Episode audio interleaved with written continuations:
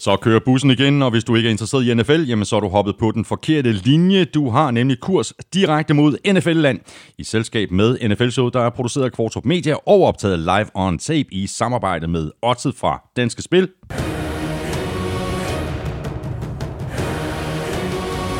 Og Tafel.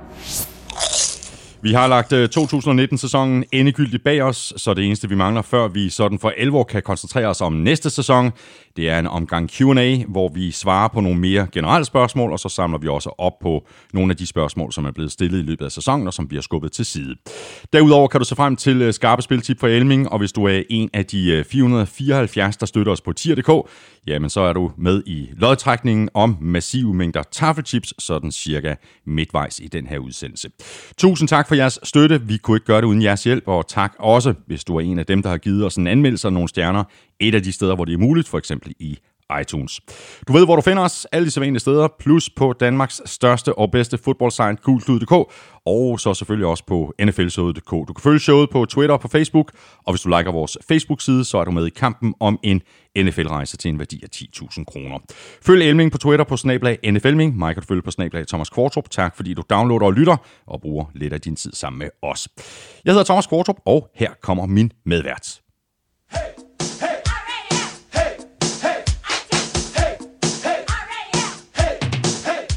Elming, jeg ved det faktisk ikke. Jeg ved ikke, hvorfor jeg har valgt uh, Rams Fight Song, men et eller andet skulle jeg vælge, ikke? Ja, altså, der er et eller andet dejligt poppet over ja, den det her. er der. Men, Back to the 80's.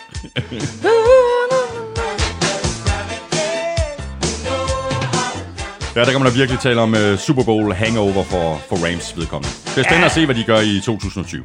Ja, altså, vi talte jo lidt om det i vores forrige podcast omkring uh, hele Todd Gurley-situationen. Fritstiller de ham, eller kører de videre med ham? Uh, er han rask? Er han ikke rask? Kan han ja. spille? Hvad niveau er han på? Etc. Så uh, en spændende sæson, de går i møde. Også uh, Sean McVay kan man sige, går også en spændende sæson i møde, ikke? Altså, The Wunderkind, ikke, som har haft en ja, svær ja. 2019-sæson, ikke? Hvordan kommer det til at se ud i 2020 for ham? Mm. Ved du hvad, hvordan det kommer til at se ud øh, her i 2020 for os, det er, at vi skal have en huns masse taffelchips, og det skal vi også i den her Linse. Linsechips. Ja, ved du hvad, og jeg tænkte, nu har vi lige fået en bid brød, og jeg har kørt uh, linsechips i, uh, ja, vel uh, efterhånden uh, to uh, træk. Ja. Jeg bliver så tynd, så tynd, så tynd, ja. så måske er jeg åben over for noget andet. Okay, jamen spændende, spændende godt. Jeg kigger ned i, i taffelsækken her, og ser, ja. ser, hvad vi har. Og den første, jeg trækker op... Nej, Chili det var godt nok ærgerligt. Nå. Det var ærgerligt. Er det, der, der er du? Ja, det er jeg. Du er ikke på tortilla chips? Nå, det jo, det er jeg også, men jeg tager chili cheese wings først. Okay. Er jamen, du med? Jamen, det vi kører. Mm.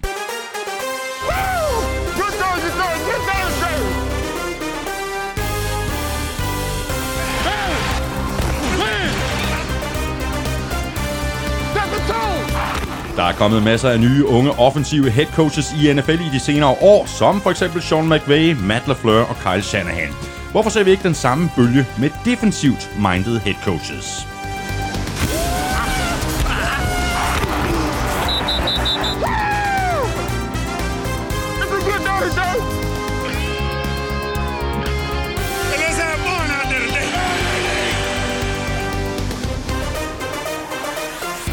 Var fodbold bare sjovere i gamle dage? Hvad er forskellen på offside og false start? Hvornår må spillerne bevæge sig, og hvornår må de ikke? Og hvornår vælger forsvaret egentlig deres spil, før eller efter angrebet stiller op? Spørgsmål er der nok af. Jeg hedder Thomas Kvartrup, og med mig har jeg Claus Elming.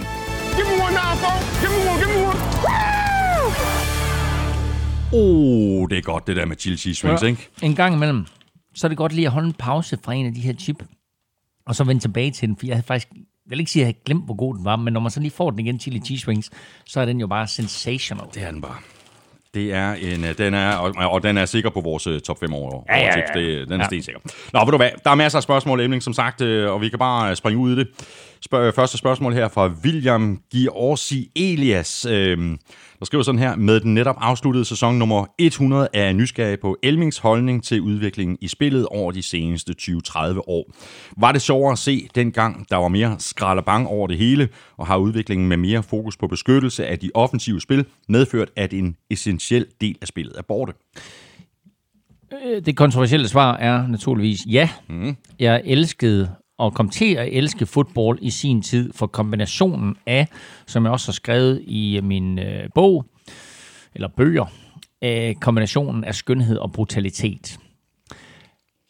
Det brutale aspekt er jo klart noget af det, som har været underholdningen i spillet.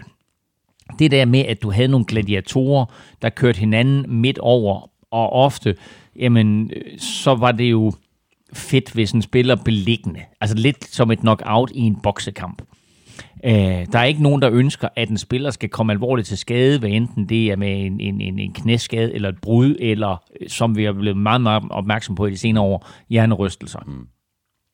Og derfor så er spillet jo også gået derhen, hvor øh, selvfølgelig har hjernerystelser eksisteret i mange, mange år, og vi først nu er blevet opmærksom på, hvor voldsomt det er, og hvilke effekter det kan have på den lange bane. Men der er også sket det med spillerne, at de er blevet større, stærkere, hurtigere, spillet bliver mere voldsomt, og derfor har man simpelthen været nødt til at sætte nogle regler ind for at beskytte det vigtigste øh, aktiv, som NFL har, øh, gulddrengene, mm. der står nede og skal kaste bolden, quarterbacken. Derudover, selvfølgelig, er NFL ud fra både økonomiske perspektiver, men også øh, helbredsmæssige perspektiver, nødt til at sætte regler ind for at sørge for, at hoved til hoved eller øh, hits til hovedet øh, øh, bliver taget ud, øh, mm. sådan så, så vi undgår de her hjernerystelser. Men hvis vi ser bort fra alt det, så det rent underholdningsmæssigt, der er en af de største aspekter, som jeg elsker ved spillet, det er først begyndt at se fodbold og spille fodbold. Det store skrald. Mm. Det er taget lidt ud af det. Ja. Og det er også derfor, at vi jo stadigvæk elsker, når det store skrald kommer, og det så er leveret lovligt og perfekt øh, og fedt, og så håber vi selvfølgelig, at den spiller, der bliver ramt, at han på en eller anden måde rejser sig op igen, eller i hvert fald lige efter, han har fået lidt, lidt øh, hvad hedder sådan nogle lugte selv på sidelinjen, at han er klar igen til at spille. Spørgsmål her fra Jesper Nørgaard. Øh, hvorfor ser vi ikke... Nej, ved du hvad, nu øh, springer jeg faktisk i det. Øh, spørgsmål her fra Rasmus Christensen. I taler jo hele tiden om, at NFL er en øh, kasteliga, men der er også andre trends, der kommer og går. I år virkede det for eksempel til, at der kom fornyet fokus på trickspil. Hvor kommer nye trends primært fra? Er det high school og college, eller er det offensive og defensive coaches, der sidder os og, og udtænker nye taktikker og strategier? Jeg tænker ikke så meget på enkelte plays, men mere på det strategiske niveau, som for eksempel øh, overgangen til kastespil. Uh, jamen altså, man kan sige, at overgangen til kastespillet, det kom jo egentlig dengang, at NFL og AFL uh, øh, blev slået sammen og begyndte at spille Super Bowl, fordi AFL, som var den her liga, der så dagens lys i 1960, de havde meget større fokus på kastespillet og havde sat nogle regler ind, der gjorde det nemmere at kaste bolden, og havde jo egentlig ret tidligt opdaget, at uh, tilskuere godt kunne lide, når bolden blev kastet. Og der var NFL stadigvæk en løbeliga. Og efterhånden, som, øh, som øh, AFL vandt indpas, øh, og, og, og pludselig blev en konkurrencedygtig liga, og NFL så gik med, gik med til at spille den her mesterskabskamp, som senere udviklede sig til Super Bowl, der, til, der, der tog de nogle af de her regler til sig. Det var også AFL, der opfandt two-point conversion. Jo. Mm, Øhm, nu har XFL jo så, som vi talte om i den forrige podcast, opfundet three-point conversion så man kan få 9 point for et touchdown. Så bliver det interessant at se, om, om NFL de på et eller andet tidspunkt også adopterer den regel. Mm. Men, øh, men på den måde, der, der, var, der var det faktisk AFL, der var med til at, øh, at gøre, at, at de her, øh, eller at kastespillet blev mere, at der blev mere fokus på det. Og efterhånden, som spillet så har udviklet sig igennem årene, så øh, er der kommet mere og mere fokus på kastespillet, og det må vi især sige har været i de seneste 10-15 år. Øh, jeg tænker, at, at, at det har selvfølgelig været kontinuerligt udviklet, og, og selvfølgelig med, med 49ers i 80'erne, hvor de pludselig begyndte at sætte det hele i system. Der skete der nogle ting, og mange hold tog det her West Coast angreb til sig. Og så kom øh, St. Louis Rams i forbindelse med Super Bowl 34, øh, hvor det mandskab, de byggede, og det her Greatest Show on Turf, det var ligesom om, at det var det næste skridt i den retning, at nu, nu kaster vi bolden meget. Der har været nogle run-and-shoot-angreb, og der har været nogle andre øh, angreb igennem tiderne, som har været meget fokuseret på kastet, men med det der øh, Mike Martz angreb, mm. der var det ligesom om, at der blev det næste skridt taget. Nogle af de tendenser, som man ser, de bliver selvfølgelig opfundet i NFL, men mange af de tendenser, man ser, de starter i high school og college, og så bliver de taget videre derfra og kommer ind øh, i NFL. Og ofte, der er det jo faktisk et spørgsmål om, at du har et college-mandskab eller et high school-mandskab, som ved, at de ikke er lige så fysisk stærke som modstanderne. Mm. Og så er de nødt til at finde på en anden måde at vinde kampe på. og så sidder der en innovativ træner og udtænker nogle spilsystemer, øh, øh, enten det er trickspil, eller det er, det er decideret, lad os sige, øh, den her pistol formation er jo ikke noget, der er opfundet i NFL. Det er jo noget, der er opfundet i high school, og så taget videre til college, og så videre fra college til, øh, til, til NFL. Og det var simpelthen et spørgsmål om, at der var en head coach, der sagde, jamen jeg ved, jeg har, en, jeg har ikke en offensiv linje, der kan modstå modstandernes defensiv linje, og så opfinder han nogle spil og en formation, øh, og nærmest en hel playbook, som gør det nemmere for ham at vinde kampe, uden at han behøver at være lige så fysisk stærke som modstanderne. Og det er faktisk den måde, det er sådan, at mange af de her ting, de opstår på, at det er ud af en nødvendighed, hvor man siger, det er nødvendigt for os at opfinde noget, der gør det os i stand til at håndtere mm. en eller anden form, for det kan være en, en individuel modstander, eller det kan være et helt hold, at vi er nødt til at håndtere dem på en bedre måde. Jesper Nørgaard spørger, øh, hvorfor ser vi ikke flere flips, laterals mellem spillere. Det benyttes i reverses og lignende bag line of scrimmage, samt af typer som Mahomes og Lamar nær goal line, men meget sjældent i åbent spil. Kelsey vippede den elegant videre til McCoy mod Lions for et stort gain. Er risikoen for fumbles simpelthen for stor? Er det derfor, vi ikke ser øh, flere af dem? de fleste spillere, de bliver coachet, og når du har bolden i hænderne, så gør du ikke noget som helst ved den, anden at holde fast i den. Så øh, der er en enkelt gang imellem, så ser man de her pitches og laterals, men altså generelt så øh, bliver spillerne bedt om at holde sig fra det. Det er simpelthen for risikofyldt. Mm. Spørgsmål fra Martin Øvli Christensen. Øh, der er de seneste par år kommet mange nye, unge, offensivt minded head coaches i NFL, som for eksempel LaFleur, Shanahan, McVay og Kingsbury. Hvorfor ser vi ikke samme tendens med nye, unge, defensivt minded head coaches? Er det fordi, det tager længere tid at udvikle sig som defensiv strateg, eller skyldes det, at det pt. er offensiv fodbold, der sælger billetter? Nej, det har sådan set ikke noget at gøre med, at det er offensiv fodbold, der sælger billetter. Det er et spørgsmål om, at det er sådan, at du, du gerne vil øh, have fat i de her unge offensive genier, som har lavet nogle øh, systemer, apropos det, vi talte om for lige lidt siden, mm. omkring det her med at opfinde nogle, nogle, øh, nogle nye filosofier, nogle nye, nye måder at flytte bolden på, nogle nye formationer, som gør det sværere for modstanderne at, at lave et forsvar, der kan stoppe dig jamen så er det jo faktisk den offensive side af bolden, som, som driver tendensen. Så når du får de her offensive genier ind, øh, og, og de skaber et navn for sig selv i college-rækkerne, så er det dem, du hiver ind til ligesom at sætte en ny tendens for dit mandskab, skabe nogle nye rammer for den måde, du ønsker at spille fodbold på. Og så er det jo ofte sådan med forsvarerne, at de justerer lidt ligesom de gør i løbet af en kamp, så gør de det i løbet af en sæson eller over en årrække, og siger, jamen, hvad er det præcis, det sådan, at, at vi skal gøre her for at mm-hmm. justere. Nu se det her RPO, det var meget populært, da, da, da Eagles de vandt Super Bowl, og det er sådan, altså det eksisterer stadigvæk, men der er begyndt at blive lavet nogle defensive tiltag til at stoppe det. Øh, og, øh, og det er jo hele tiden det, der sker. Vi så også Wildcat-formationen, den kom ind, og så tog den lige i NFL med, med, med storm i en 5-6 uger.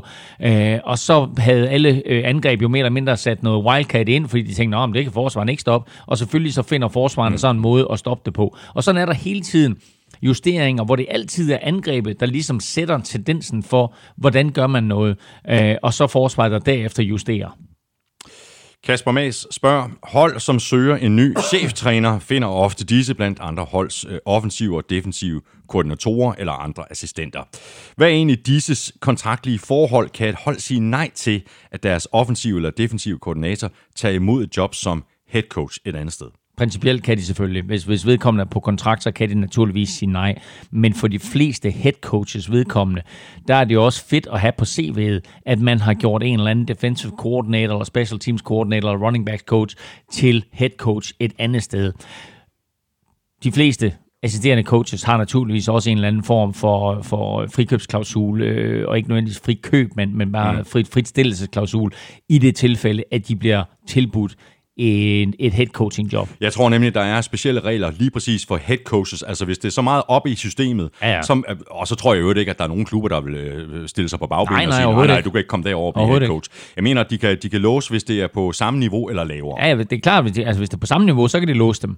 Øh, og jeg tror også, hvis de er på, hvis de er på, øh, på øh, kontrakt, så, så kan de også låse. Men de fleste har den der klausul i, at hvis de bliver tilbudt et head coaching job, så, så, så, så får de naturligvis lov til at gå. Øh, og så er det bare, altså, så er det jo bare, altså for de, for de flestes vedkommende, øh, der er det jo den der lidt en chefrolle, hvor man, hvor man på en eller anden måde er stolt over, at man har gjort en, en person så dygtig til øh, sit job, at vedkommende nu bliver tilbudt et head coach stilling. Spørgsmål her fra Michael Melby øh, Vipholm. Øh, jeg har fulgt NFL tæt siden 1988, øh, og der er en udvikling, jeg ikke helt kan gennemskue. Det undrer mig, at antallet af personer på sidelinjerne stille og roligt er vokset over tid. Fra at være en række trænere og den medicinske stab, er linjerne nu befolket som til en gennemsnitlig Superliga-kamp.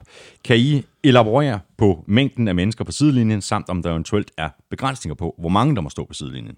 Ja, og derfor, øh, da vi fik det her spørgsmål, så skrev jeg til vores gode ven i Green Bay Packers og spurgte ham øh, nogenlunde på samme måde, øh, hvor til han sagde, at rent faktisk er der færre mennesker på sidelinjen nu, end der plejede at være.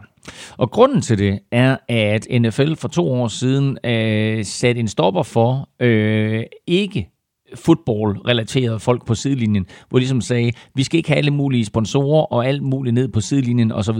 Øh, der er en gang imellem en, en rapper eller to, der formaster sig ned på sidelinjen, eller en skuespiller, du ved, der lige skal mænge sig lidt. Men generelt i løbet af en kamp, så er der faktisk færre mennesker på sidelinjen nu, end der har været tidligere.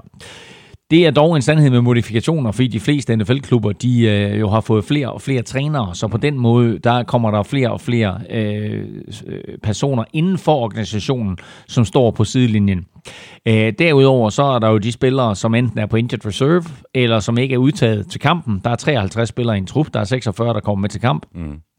Så, øh, så de her spillere, de står så på, på sidelinjen øh, og, øh, og, og kigger på. Og derudover, så, så skrev øh, Daryl til mig der fra, fra Green Bay, så skrev han, øh, vi har 20 øh, full-time assistant coaches øh, ud over øh, Matt LaFleur og undertegnet. Mm. Øh, af de 20, der har vi de 13 på sidelinjen, og de syv sidder i coaches box, plus der er fem andre på sidelinjen. Det er øh, Daryl selv, så er det to analytics-folk, øh, og så er det to folk, som arbejder på det, han kalder pass pictures. Og hvis jeg forstår det rigtigt, så er det simpelthen, at der bliver taget billeder af øh, modstandernes forsvar, mm. øh, og for den sags skyld ens eget forsvar, øh, og så sidder man simpelthen og analyserer øh, de her forskellige pass-rute-kombinationer og ser, hvad for noget, øh, der fungerer. Så, øh, så det, er altså, øh, det er altså alt i alt øh, 13 coaches på sidelinjen, plus Øh, 5 plus Lafleur, det er 18, det er 19, og så øh, er det 19 i alt mm. øh, coaches øh, med mere, som, som ja. står på sidelinjen. Men det er faktisk meget sjovt, fordi jeg har det nøjagtigt ligesom øh, Michael øh, har det. Mm. Altså bare ved at sidde og, og kigge på tv og så øh, ja. huske 10 eller 20 år tilbage, ja. så havde jeg også oplevelsen af, at der rent faktisk ja. der står massivt mange flere mennesker ja. på sidelinjen ja. end, end dengang. Men jeg tror egentlig, at der er flere fodboldmennesker på sidelinjen, end der var tidligere. Bare færre men, men, men, men færre alt muligt andet. Mm. Sådan, det giver mening. Spørgsmål her fra øh, Christoffer Armstrong, et sådan lidt mere øh, generelt øh, spørgsmål i forhold til fodbold, og faktisk også i forhold til, til amerikansk øh, sport. Han skriver sådan her, hvorfor er det så vigtigt at finde en vinder i hver kamp? Ved uafgjort, der går de i overtime for at finde en vinder, men kampen kan jo reelt godt ende uafgjort, hvis ingen scorer i overtime. Så hvorfor ikke drop overtime? Er der en god grund til, at øh, uafgjorte resultater skal minimeres så meget som muligt? Øh, det er meget uamerikansk, at noget kan ende uafgjort. Øh, du vil meget gerne have en vinder. Men det sker dog alligevel. Og en taber. Men det sker i NFL, øh, og det interessante det er jo, at der er mange spillere, som kommer ind fra college, som jo aldrig nogensinde har været del af en uafgjort kamp i nogen som helst sportsgren. Det er jo fysisk umuligt at spille uafgjort i basketball, og i baseball, og i øh, football, og øh, ishockey, etc. Du kan ikke spille uafgjort i hverken high school eller college. Og der er jo nogle spillere, som kommer ind i NFL, og aldrig har prøvet det og så bliver jeg dybt overrasket over, at en kamp kan ende uafgjort. Du har jo også set masser af eksempler på, at, at det er helt tydeligt, at der er nogle af spillerne, der ikke kender reglerne. Ja, jamen, det er der, og, og den, den, den største profil, som jeg lige sådan kan komme i tanke om, det var Donovan McNabb jo, mm-hmm. den tidligere Eagles quarterback, som blev, helt, som blev helt forvirret over, at en kamp kunne ende uafgjort. But, what, but what, how? What? yeah. øh, så, så det er meget uamerikansk, det her med, at, at noget kan ende uafgjort. Øh, men NFL har jo været nødt til at sætte det ind, jo simpelthen også af hensyn til spillernes sikkerhed øh, og, og helbred, og det her med, at, at når du har spillet 60 minutter, jamen, så skulle du så spille et kvarter ekstra for, og, og hvis det så stadigvæk var uafgjort, jamen så har du spillet 75 minutter, så er du ikke til at spille et ekstra kvarter. Og derfor har de også, også gået det ned til 10 minutter nu, sådan så det maksimale en grundspilskamp kan vare, øh, det, er, det er 70 minutter. Og kigger vi igen på, på den her XFL-liga, som, som øh, spiller i øjeblikket, så har de jo så også sat nogle specielle overtime-regler ind, som øh, vi gennemgik i den forrige øh, podcast, mm. hvor... Øh, hvor det jo er, igen er umuligt, at noget ender uafgjort. Mm. Spørgsmål her fra øh, Peter Bjergård. Øhm, jeg har altid undret mig over, hvorfor en coach mister sin challenge, øh, når den er succesfuld. Jeg er naturligvis helt med på, at NFL mere og mere fokuserer på at øh, korte kampene ned så meget som muligt. Jeg synes bare, at når en coach har medhold, og altså dermed får ret i, at dommerne tog fejl, hvorfor kan han så ikke beholde den challenge? Ja, det er så også en, en sandhed med modifikationer, fordi hvis du rammer på din første øh, challenge, så får du lov til at beholde den, og rammer du på din anden challenge, så får du så en tredje. Men det maksimale antal challenges, du kan køre, det er jo så tre. Uh, men mister du den første, så har du kun én tilbage. Og øh, grunden til det, det er jo netop for et at, at lige holde coaches fra at lave for mange challenges, og hvis det var sådan, at det lidt, var ligesom i tennis, at du fik lov til at beholde dem, altså, så vil der være et, et, et utal uh, af, af replays. Så på den måde her, der Ja, det er klart, at, at det er selvfølgelig ufedt for en coach at, at løbe tør for, for challenges, men det betyder så også, at hvis han er løbet tør for challenges, så har han challenget et eller andet, som ikke skulle have været challenget, og på den måde jo øh, misbrugt noget tid, som, som går ud over øh, tv-seerne og tilskuerne og så videre. Ikke? Så, øh, så på den måde, der, der er det fair nok. Jeg synes egentlig, at det er cool nok. Nu er der jo sat nu er der sat de her ekstra regler ind med, at, at øh, der kan, gennem, der kan øh, hvad hedder det, initieres noget replay fra, i forbindelse med, øh, med pass interference. Mm, mm. Og nu så vi heldigvis ikke alt for mange af dem, men det er jo så noget, det er jo en potentiel glidebane, at så tager man en regel ind der, hvornår, hvornår bliver det så pludselig holding, der skal ses igennem. Ja. Og nu sad jeg i går og så Manchester United uh, spille imod Chelsea, mm. og Chelsea scorer to mål, som begge to bliver annulleret via VAR. Og jeg var også igennem, som jeg tror jeg fortalte i en tidlig udgave af NFL-show, jeg var igennem på Radio 4 til en snak omkring VAR NFL replay. Og jeg kan da godt se, at på den måde, som VAR er i, i, med til at afgøre to kampe, i, eller to mål i går, og med til at afgøre den kamp til Manchester Uniteds fordel, fordi de to mål, der bliver annulleret i går, det er jo simpelthen bagateller, hvor man vil sige, der, der, der, bliver det simpelthen, der bliver det simpelthen for fint følende. Der bliver, det, der bliver det for elektronisk afgjort, at noget ikke er et mål. Altså to fremragende scoringer af Chelsea, som bliver annulleret via replay. Og det er jo egentlig ikke der, hvor NFL har bevæget sig hen. Ja, vi er enige om, okay, fair nok, han var ikke ind over mållinjen, der er ikke touchdown, vi tager et nyt play. Mm. Men det er, også en, det er også en anden situation, end at du har nogle mål her, der bliver, der bliver annulleret. Øh, og nu skal det her ikke blive en, blive en, en, en, en fodboldpodcast, eller et spørgsmål om, om var eller ikke var. Men som jeg også sagde men det, det handler om men, det samme. men som jeg sagde det var igennem i Radio 4, var skal finde et niveau, mm. hvor det er sådan, at det er rimeligt. Og det er jo egentlig der, hvor jeg synes, at NFL har bevæget sig hen. Og det er også derfor, at du har de her, det her coaching-system. Rammer du på de to første, får du en tredje. Mister du en af dem, så får du ikke en tredje. Så er du bevæget dig hen på et rimeligt niveau. Og VAR skal også finde sit niveau. Spørgsmål her fra Morten Levisen. Vi øh, bliver lidt øh, på det her med at, at gennemse spil. Han skrev sådan her, i podcasten tilbage i uge 15, der nævnte I, at dommerne ikke burde fløjte spil af, men i stedet lade New York se spillet igennem bagefter.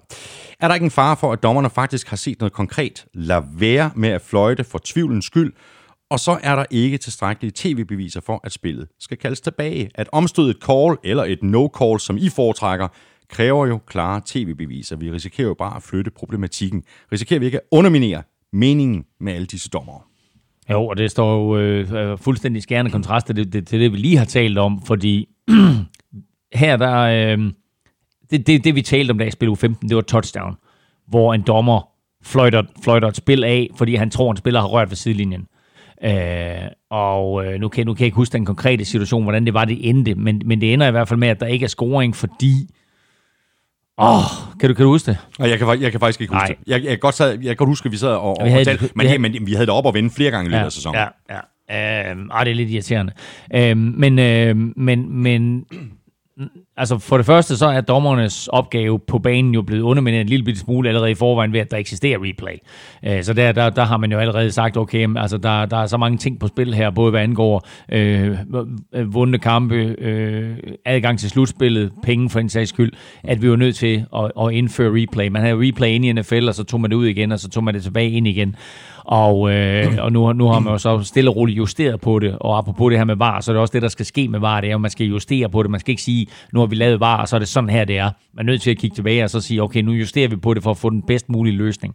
Øh, men den situation, vi talte om der, det var et spørgsmål om, det var, det var omkring et, et, et scoring play, hvor jeg ligesom sagde, altså, hvor man bør lade, man, man bør lade spillet udvikle sig i stedet for at fløjte det af. Og der var jo især, nå, nej, men det kan også være, at det er jo de her øh, situationer omkring nogle fumbles og sådan noget.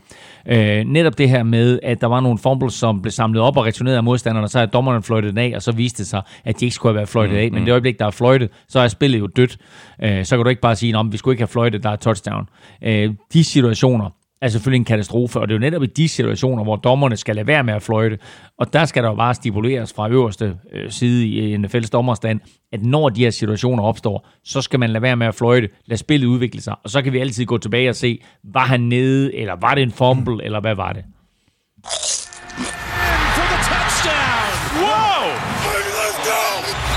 Ugen spiller præsenteres af Tafel.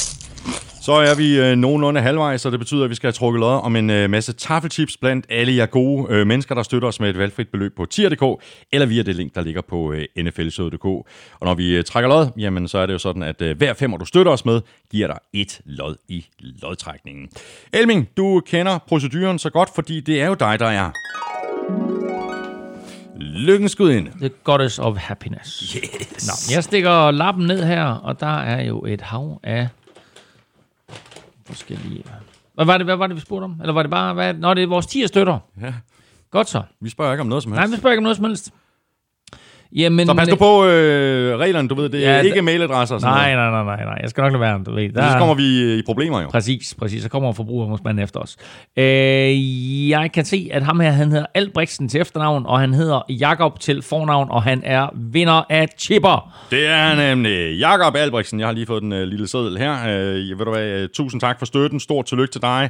Øh, og stort tak til, til alle, der støtter os på, på tier.dk. Jeg sender dig en mail lidt senere i dag, og når jeg så har fået din øh, postadresse retur, jamen så sender jeg den videre til MVP Christine, og så sørger hun for resten. Og Jakob, ved du hvad, der er du simpelthen heldig, fordi der er du, den, du er den sidste i den her ombæring, der får æren af at få modtage en pakke med taffelchips, pakket af MVP Christina, fordi Sådan. hun går jo på barsel nu. Så herfra, så bliver det så Helle, altså Rookie Helle, Rookie Helle der skal tage sig af det her.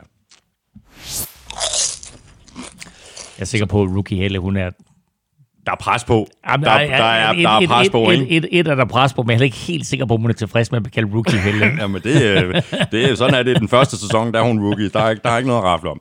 Nå, nu napper vi lige en omgang øh, spørgsmål mere. Øh, vi lægger Sagde du ud... der ikke noget tafel om? ja, det kunne jeg godt have sagt. vi lægger ud med, med et af de helt øh, simple spørgsmål, Claus, som der måske alligevel er andre end Bens Otto Hansen, der har tænkt på. Han spørger simpelthen, Hvorfor er en amerikansk fodbold egentlig oval? Au, det er dybt. Jamen, øh, ja, simpelt og dybt, ikke? Jo, altså, hvorfor den ligneragtigt har den form, den har i dag, øh, det kan jeg ikke komme med et svar på. Om end, om end, om end jeg kan uddybe lidt. Men øh, historien for amerikansk fodbold er jo egentlig, at det var to colleges, som øh, spillede nogle kampe mod hinanden, hvor det ene college spillede det, vi i Danmark kalder fodbold, og øh, det andet college spillede det, vi i Europa kalder øh, rugby. Mm. Og øh, så fandt man ud af, at det her med at spille to forskellige sportsgrene imod hinanden, det var egentlig lidt dumt, og så samlede man reglerne. Det er om, lidt noget rod. Det er lidt noget rod. Og så samlede man reglerne, øh, sådan så øh, man, man simpelthen tog nogle af reglerne fra rugby og nogle af reglerne fra fodbold, og så samlede man det i en sport, og så beholdt man den her rugbybold. Og det betød jo egentlig også, at øh, det, det, det, det, der var sværest, det var jo simpelthen at sparke øh, ekstra point. Så, så oprindeligt, der gav touchdown jo et point, og et ekstra point gav, jeg tror, det var fem point. Så når man har scoret, det var, det var nemt nok at score jo. Det var ikke, det var fandme, det var pisse svært at sparke den der bold ind jo. så, så på den måde, der var det altså, der, der, der, da man så lavede de her fælles regler, der så blev til, til det, vi kender som, som uh, American Football i dag, der tog man altså den ovale bold. Uh, den der uh, rugbybold var jo ikke lige frem sådan... Uh, øh, super aerodynamisk, om end lidt mere aerodynamisk end almindelig fodbold. Men så stille og roligt, så fik man så mm. sat aerodynamikken ind i en øh, amerikansk fodbold, som ja, vi kender er, den i dag. den er spidser end en rugbybold. Ja, præcis, og når man så får den her rotation på, jamen, så bevæger den sig så igennem luften, men man kan jo faktisk se, at der er forskellige former for øh, for footballs, øh, hvad enten det er high school eller college end NFL. Og NFL-bolden er jo faktisk endnu mere aerodynamisk, end, end college-fodbolden er, øh, om end de sådan har nærmet sig hinanden igennem årene. Mm. Hvor meget tænker man egentlig over det, når du øh, drafter quarterbacks fra college, øh, der så skal ind og så vende sig til at spille med en ny bold. Ja, jeg tror ikke, man tænker så meget over det. Men det, du tænker over, det er jo for eksempel en fyr som Tua Tonga Valora, der kommer ind nu her. Han er jo, han er jo venstrehåndet, så skal man jo til at have venstrehåndsbolde jo. og dem er der ikke særlig mange af. Nej, præcis. Spørgsmål her fra Carsten Fisker. Jeg er selv stor Julio-fan, men kan I uh, lave en NFL-show top 5 over de bedste receiver i det sidste årti? Åh, oh, der er nogen at vælge med, Au, ikke? au, au. Øhm, jamen altså, jo, altså der er jo, der er, der er et hav at vælge mellem. Det, det er lidt svært, øh, men altså lad os, lad os starte med, med Julio Jones. Ja. Øh, og hvis vi sådan, altså så vil jeg sige selvfølgelig Larry Fitzgerald. Øh, de to må være selvskrevne. AJ Green er også selvskrevet, ikke? AJ Green er også selvskrevet, om end vi lidt har, du ved, vi, vi glemmer ham lidt her, fordi han har været skadet til ja. sidste års tid. Øh, så har du en, altså du, du er nødt til at sige Antonio Brown også. Altså, jeg skulle lige så sige det. Altså, altså han har været På, så... på trods af, at det sidste år, det har, været- det har ikke været kønt, men man kan jo ikke tage det fra manden, som han har lavet på banen, Nej. da han spillede for Steelers. Præcis. Og øh, vi skal også bare lægge mærke til, at en fyr som Des Bryant jo i sin prime også var helt fantastisk. Ja. Og så har, du, så har du en top 5 nu, øh, og så har vi jo ikke taget sådan nogen som Michael Thomas med. Hvem har vi her? Julio? Ja, du har Julio, øh, Larry Fitzgerald, Antonio Brown, Des Bryant og AJ Green. Ja. Så har du ikke taget sådan nogen som Odell Beckham Jr.? Odell Beckham Jr., Mike Evans har du ikke taget med, du har ikke taget Michael Thomas med. Jarvis Landry? Jarvis Landry, du har heller ikke taget en fyr med som øh, Megatron, og det var altså ikke mere end fem år siden, at Megatron han Nej. trak sig tilbage, så han kunne godt, altså Megatron burde nok være på en liste, hvis vi ser, hvis vi ser over 10 år, ikke? Ja. Men, og det interessante med Megatron, det er jo, at han nu her, altså Calvin Johnson nu her til 2021, eller ja, ja, jo, 2021 bliver det jo, kan komme i Hall of Fame. Mm. Øh, vi, har jo lige, vi har lige fået 2020-klassen fra, fra Hall of Fame offentliggjort. Men her til den kommende sæson, øh, der er der altså spillere som Megatron, Peyton Manning og Charles Woodson. Ikke? Det er sådan tre, ikke? Altså, de er first ballot, alle tre, ikke? Jo. Så, så har du en Jared Allen også, som Ja, også kommer, ja. men han kommer nok ikke ind, men altså, det er bare sådan, du ved, der, der, der var en del receiver i år, som blev forbigået. En, øh, øh, hvad hedder han, en uh, Torrey Holt blev forbigået, mm. og en Reggie Wayne blev forbigået. Nu kommer, nu kommer Megatron altså ind, så han kommer til at overhale de to, der ikke, og Peyton Manning kommer selvfølgelig ind, og Charles Woodson kommer ind, så er der altså kun to pladser tilbage. Mm. Men, øh, men det var sådan lige uh, off the top of, Ja. uh, du ved, altså, der er sikkert nogle receiver, vi har glemt der. Det vi får Det sikkert, er der bliver sikkert det er der ramaskrig. sikkert. Der Det bliver er sikkert, sikkert, sikkert. Spørgsmål fra Jesper Bo Andersen. Hvilken betydning har det, quarterbacken siger, inden bolden bliver snappet? For eksempel Red 48. Hvad betyder det? Red 48 kan betyde noget, og det kan ikke betyde noget. Man har som regel det, man kalder en live color, og det vil sige, at man aftaler inden hver kamp øh, en farve, der betyder, at, at bliver den farve råbt, så ændrer vi spillet. Og så det, der kommer efter farven, er så det spil, der kommer. Så en 48 kunne for eksempel, det, det lyder måske som en, øh, i, i, i, i, min, øh, i min terminologi, der vil det være en single back, øh, som vil løbe ud i 8 hullet, altså et slags sweep til højre. Øh, det kunne også, altså der er også nogen, som har 40 til at være, til at være et kastespil, men altså, øh, Red 48 kan også bare være et dommikald. Øh, min bror øh, brugte, øh, meget sjovt, nu, nu tror jeg ikke, han kommer tilbage i coachingverdenen, så jeg kan nok godt øh, røbe det her, men han, havde, han var træner for Aarhus Tigers, så de spillede i hvide bukser og blå trøjer, så hvis ordet white blev brugt, så ændrede spillet sig fra det, der var kaldt, til at være et løbespil, fordi det var hvide, de havde på benene, mm-hmm. og brugte de øh, blue, så ændrede det sig til et kastespil, og så havde de sådan nogle forskellige øh, ting, de kunne kalde der. Alt andet, black, red, gold, yellow, whatever, det var alt sammen dummy kald, betød ingenting, mm. men de der, det betød noget. Det var det til at lure efterhånden, var det ikke? Hvor, hvor længe havde Jæver succes med, med at køre white og blue? Jo, men det, Var det ikke noget, de, de, de opfangede sådan over på den anden side? Det tror jeg ikke. Det, det, det, men, altså, du, øh, altså, du, kan, du kan godt opfange det også, altså, og det er også derfor, at man ofte, så skifter man jo simpelthen farve fra uge til uge. Ja, jamen, det er det, jeg tænker på, altså. Ja. Øh, og så er der jo hele spørgsmålet om, hvad fanden betyder Omaha? ikke, altså, det Ikke en sta- skid, men der, det- kom, der, der, er, ikke- der det er kommer ikke noget godt ud af Omaha. Præcis. Men det er jo stadigvæk ikke kommet frem med alt det der Omaha, Nej, som, nej. øh, som Peyton Manning han gik og råbte, det betyder. Så, øh, så du kan se, altså, der var ikke nogen, der fangede Jespers øh, blue og white der, ikke? og der er stadigvæk ikke nogen, der har fattet, hvad Omaha det betyder. så øh, det bliver, når, når Peyton Manning han engang udgiver sine memoirs, så kan Så det kommer være, det. Ja, that's what Omaha means. Lars Elgaard skriver, øh, hvad sker der egentlig, hvis quarterbacken kaster bolden, og den af uansagelige årsager bouncer af på dommeren og bliver grebet af en modspiller? Er det så bare en normal interception, eller tæller dommeren ikke med på den måde? Han, øh, han tæller med. Alt, hvad der er inden for sidelinjerne, tæller med. Så hvis den rammer en dommer og bliver grebet, så er det en grebet bold. Som i europæisk fodbold. Øh, ja, faktisk. Er det, hvis man rammer dommeren og går i mål, er det så et mål? Ja, det vil jeg da tro, hvis, Okay. øh, hvis det er Ja, ja. sådan uforvarende. Og, Ja. ja. Uforvarende. Ah, nu kører det. Øh, Nej, okay. Øh,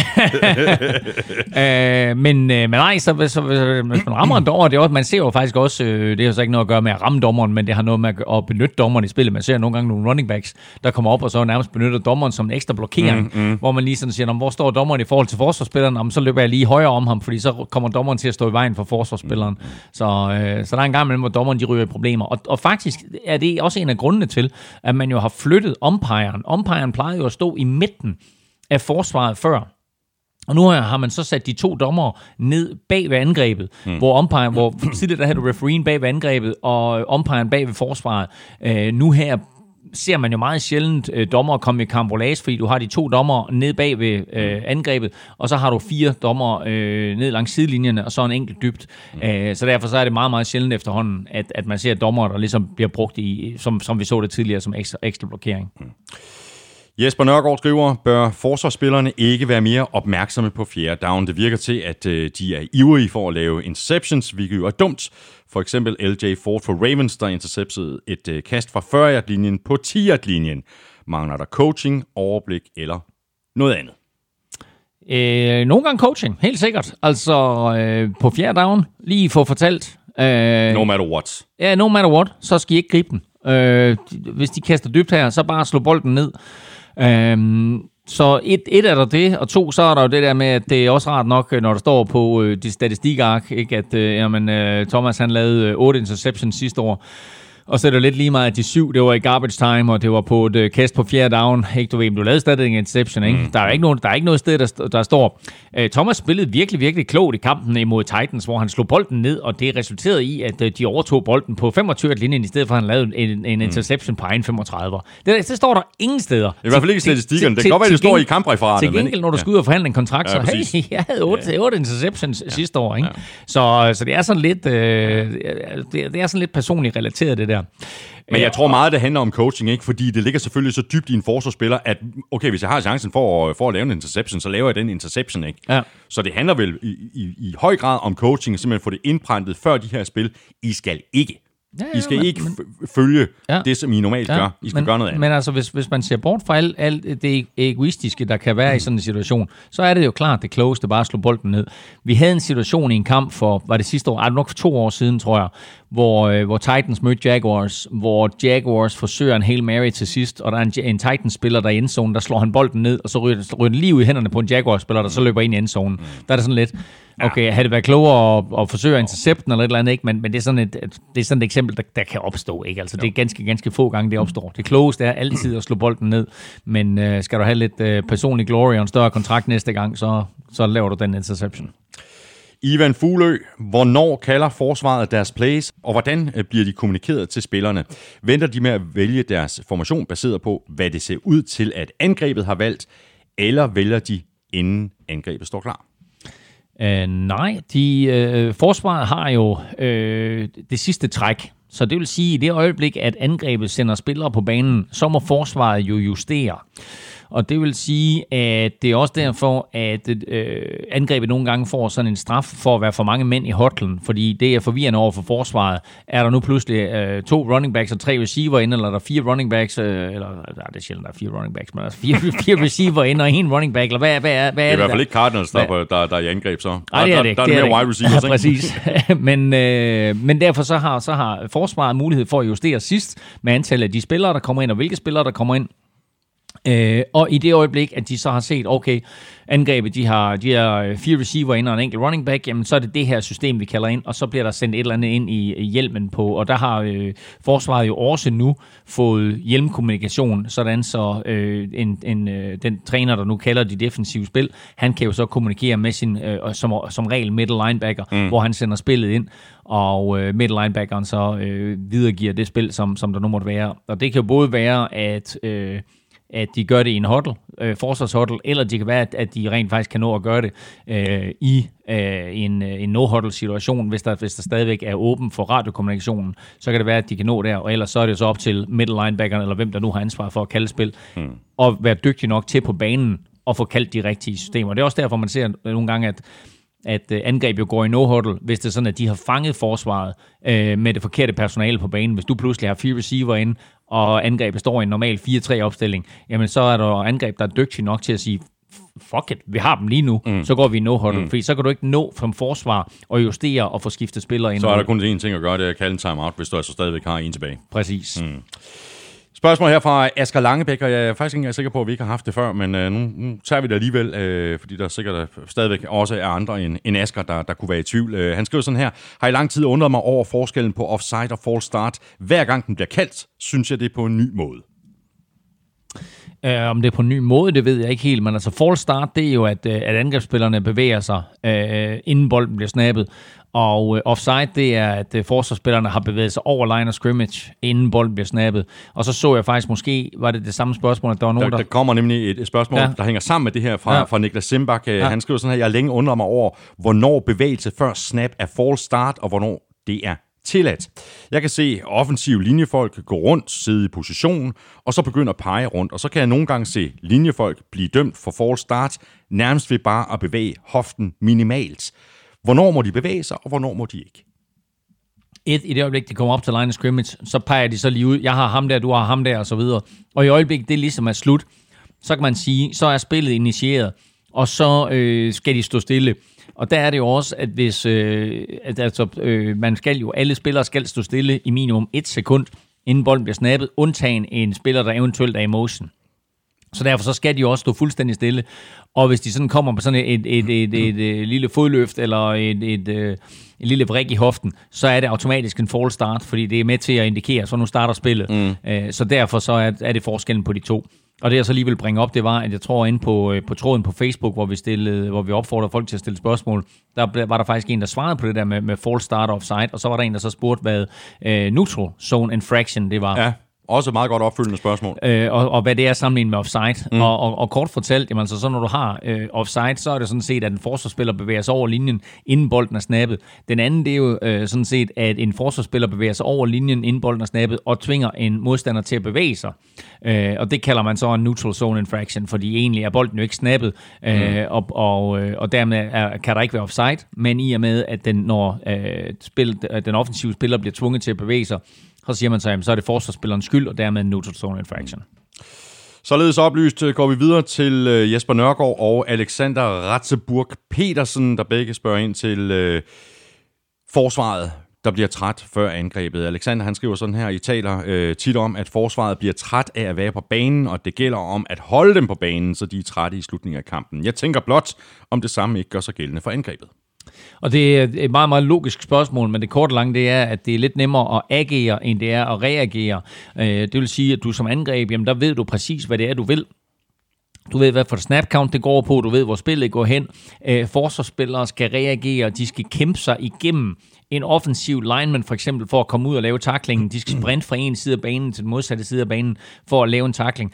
Og har du en fyr som Derrick Henry, jamen altså, så kræver det bare lidt ekstra mm. at takle ham i 60 minutter, i stedet for at takle ham i 15 minutter. Øh, så på den måde, så bliver forsvaret simpelthen bare øh, trætter efterhånden, som kampen skrider frem. Og så er det klart, at, at der er selvfølgelig nogle forsvarer, der er bedre konditioneret end andre. Øh, og en af de ting, som jeg lagde stor vægt på, da jeg var træner, det var simpelthen, at det mandskab, vi stillede på banen, var i bedre form end modstanderne. Fordi øh, det, ja, det skal ikke være derfor, man taber. Præcis. Jamen altså, faktisk kan du vinde kampe på den baggrund, ikke? Øh, så så vi, vi, vi øh, åbnede simpelthen alle træninger med at, at køre noget, noget konditionstræning igennem, øh, og, og det vil jeg våge påstå, at det har vi vundet flere kampe på. Mm. Spørgsmål her fra Nikolaj Witt Nielsen. Hvordan ved returneren ved et punt, hvor langt nede af banen han skal stå? Oh, ja. Øhm, jamen, altså, for, det, ja. Øh, for det første, så er det klart, at du ved jo, ud fra statistikker og så videre, hvor langt en ponder sparker. Mm. Øhm, og så justerer du altid øh, dybdemæssigt først, øh, og så sidemæssigt. Det vil sige, at det er sådan, at du ved, okay, fair nok, jamen, øh, øh, det her punt det er lidt længere, end jeg havde regnet med, og så øh, løber du på plads, og så justerer du over til, hvor bolden kommer, øh, og så får du grebet bolden. Men problemet er med punt, det er, at du står og kigger op. Er puntet længere, end du havde forventet, så er det ikke noget problem. Så finder du den rigtige dybde, og så griber du bolden, og så er det ikke noget problem, og så ved du, du kan returnere den. Mm. Men er, er bolden kortere, sparket kortere, end det du har forventet, så er det problemerne opstår. Fordi så skal du til at overveje, skal jeg vinke fair catch nu, eller har jeg tid til at returnere den? Og det er her, at øh, de der ultimative øh, skræmmeeksempler fra, fra punt returns, de opstår. Så øh, skal du løbe frem for at modtage en punt, så er min bedste anbefaling, vink fair catch. Skal du løbe tilbage, så behøver du ikke vink fair catch. Mm, eller hvis, der er, hvis bolden er i modvind, så kan du måske bare sige, jamen jeg skal overhovedet ikke gribe den. Ja, ja, Altså, det, bare nej, det, er jo, det er jo så også mulighed. ikke? Ja, ja. Altså, i stedet for fair catch. Ja. Jeg, skal slet, jeg skal slet ikke røre ved den.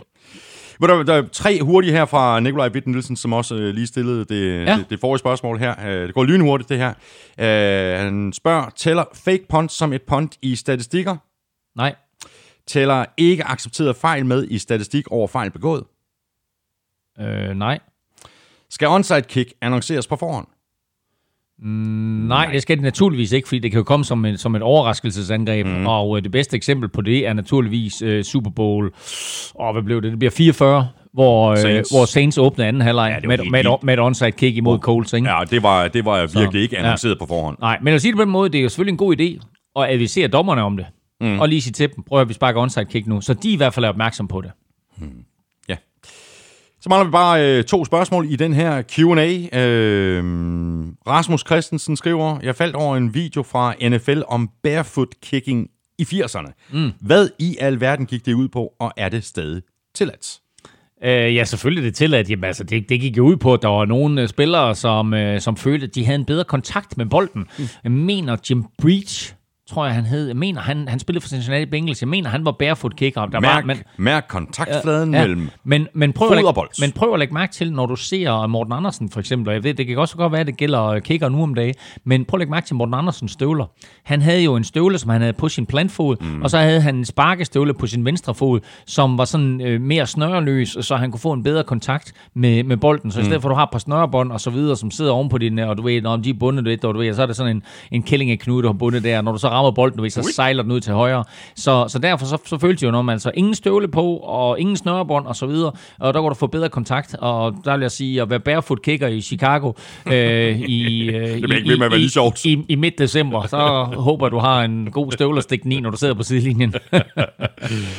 Sidste spørgsmål i den her omgang, det kommer fra Anders Korts. Øh, han skriver sådan her, er der regler imod, at kvinder spiller med i NFL?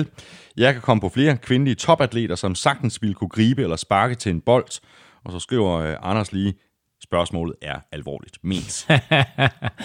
Jamen, øh, i de her tider, der er, er vi naturligvis nødt til at, at, tage kvinder i NFL seriøst, så jeg glæder mig til, at Der er kommet coaches, der er kommet der, der, referees. der, er altså, dommer, der er ja. dommer, og der er coaches nu. Øh, der er sågar kommet en mørk kvindelig coach ind nu Ja, i ligaen. Redskins, eller øh, ja, ja, Redskins, ja. Øh, så, så der sker nogle ting på den front der. Der er forskel på at være coach og være spiller Ja, i der. NFL, men altså, vi har jo set en, øh, et NHL-hold have en kvindelig målmand. Mm. Øh, jeg kan ikke huske, hvor meget spilletid hun fik. Hun hed Marion et eller andet. Åh, oh, jeg kan ikke huske, hun hed. Men, øh, men øh, hun var i hvert fald lidt omkring NHL i professionel regi. Der er forskel. Uh, der findes ikke målmandposition i, i NFL. Uh, her der skal du altså løbe og gribe og takle osv., og, mm. og der skal du være specielt bygget som kvinde, hvis du skal kunne klare dig uh, i NFL. Det var, hvad vi havde valgt at tage med af spørgsmål i den her omgang Q&A. Øh, Hvis du sidder med et øh, spørgsmål øh, derude allerede nu, som du godt kunne tænke dig at få svar på på et eller andet tidspunkt, enten når vi er tilbage øh, i forbindelse med March Madness, i forbindelse med draften til april, eller til noget, der stikker af øh, helt til næste sæson, eller noget, du forestiller dig kunne ligge i, en, i vores kommende Q&A, jamen så send spørgsmålet til os, enten på Twitter, på Facebook, eller på mailsnablag nflshowet.dk.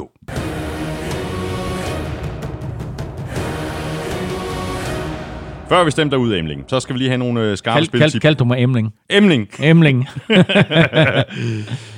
spiltip til oddset. Øh, det er jo ikke fordi, der er sket voldsomt meget. Vi taler også om det i den forrige udsendelse i dag. Øh, Det er stort set de samme odds, øh, som vi sad med for, for to uger siden, da vi lagde øh, øh, 2019-sæsonen, altså Super Bowl, til hvile. Mm. Så, men har du alligevel et eller andet, som du kan, du kan anbefale? Fordi det, det, er jo, det, det er jo altid godt at gå ind på odds.dk og se på de her odds, og hvis man har en, en god mavefornemmelse, fordi det er vel i virkeligheden også det, meget af det, det handler om lige nu, på det her tidspunkt, en god mavefornemmelse. Jo, jo. Fordi vi mangler free agency, vi mangler draften, vi mangler combine, vi mangler det hele. Vi ved ikke, hvordan holdene de kommer til at se ud. Nej, nej, altså, der, der er jo, det, er det er jo det dejligste tidspunkt på året her, for der er, der er 32 fangrupper lige nu, øh, og frem til 1. september, som, som tror på, at de kan vinde Super Bowl. Så øh, sidder du derude og er fan af, af Cincinnati Bengals, jamen, så er der over 100 hvis det er sådan, at du tror på, at dit hold med en Joe Burrow som quarterback kan vinde uh, Super Bowl. Men uh, nej, ellers så vil jeg sige, at uh, jeg nævnte jo lige i sidste udsendelse også, at der er tre klubber, som skiller sig ud, og det er Kansas City Chiefs, det er Baltimore Ravens, og det er San Francisco 49ers. Det er de tre klubber, som har under uh, odds 10 uh, på at vinde Super Bowl. Nu har Saints været så forsvindende tæt på mm. i, uh, i de seneste tre sæsoner og nærmest blevet snydt på målstregen af den ene eller den anden årsag, øh, og ofte af tvivlsomme dommerkendelser. Øh, så... Øh, Ej, i år blev de vel ikke snydt? Men det gjorde de to Nå, altså, år, de, de, de, mener, de, de mener, de blev snydt af en, af en dårlig dommerkendelse i år, da Kyle Rudolph han lavede det der push-off i en zone. Jamen, jamen, det, ja, ja, ja. Jamen, altså, jeg, jeg, siger ikke, de gjorde. Jeg siger, det var helt, helt reelt spil. Men hvis de til næste år skruer det hele sammen, og mm. uh, Drew Brees han skal have lov til at, uh, at, at ride ud i solnedgangen og så videre som Super Bowl champion og Super Bowl MVP, uh, så giver New Orleans Saints altså odds 11 igen. Mm, og, det er et glimrende odds. Hvad med uh, divisionsrivalerne fra Atlanta?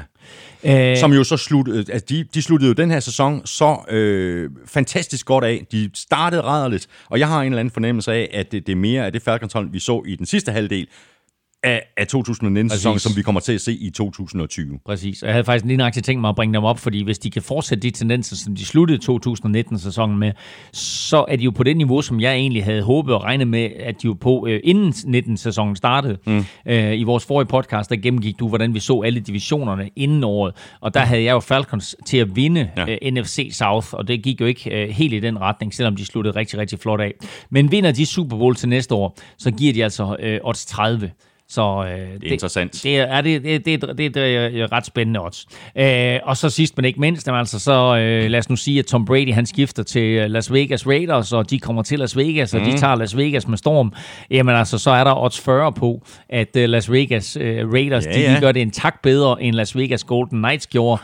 Las Vegas Golden Knights, NHL-holdet, de kom i finalen, Stanley Cup-finalen, hvor de så tabte. Men øh, hvis Las Vegas Raiders tager den hele vejen i sin første sæson, så er der odds 40 på det. Glemmerne. Her fik du altså yderligere en omgang øh, spiltip oven i øh, de andre, som du fik øh, tidligere i dag i vores anden udsendelse, og så er det også bare om at klikke dig ind på odds.dk eller hoppe i Odds-appen. Det vælter med gode odds derinde.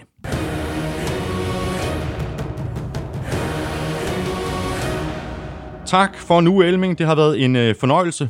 Gange to.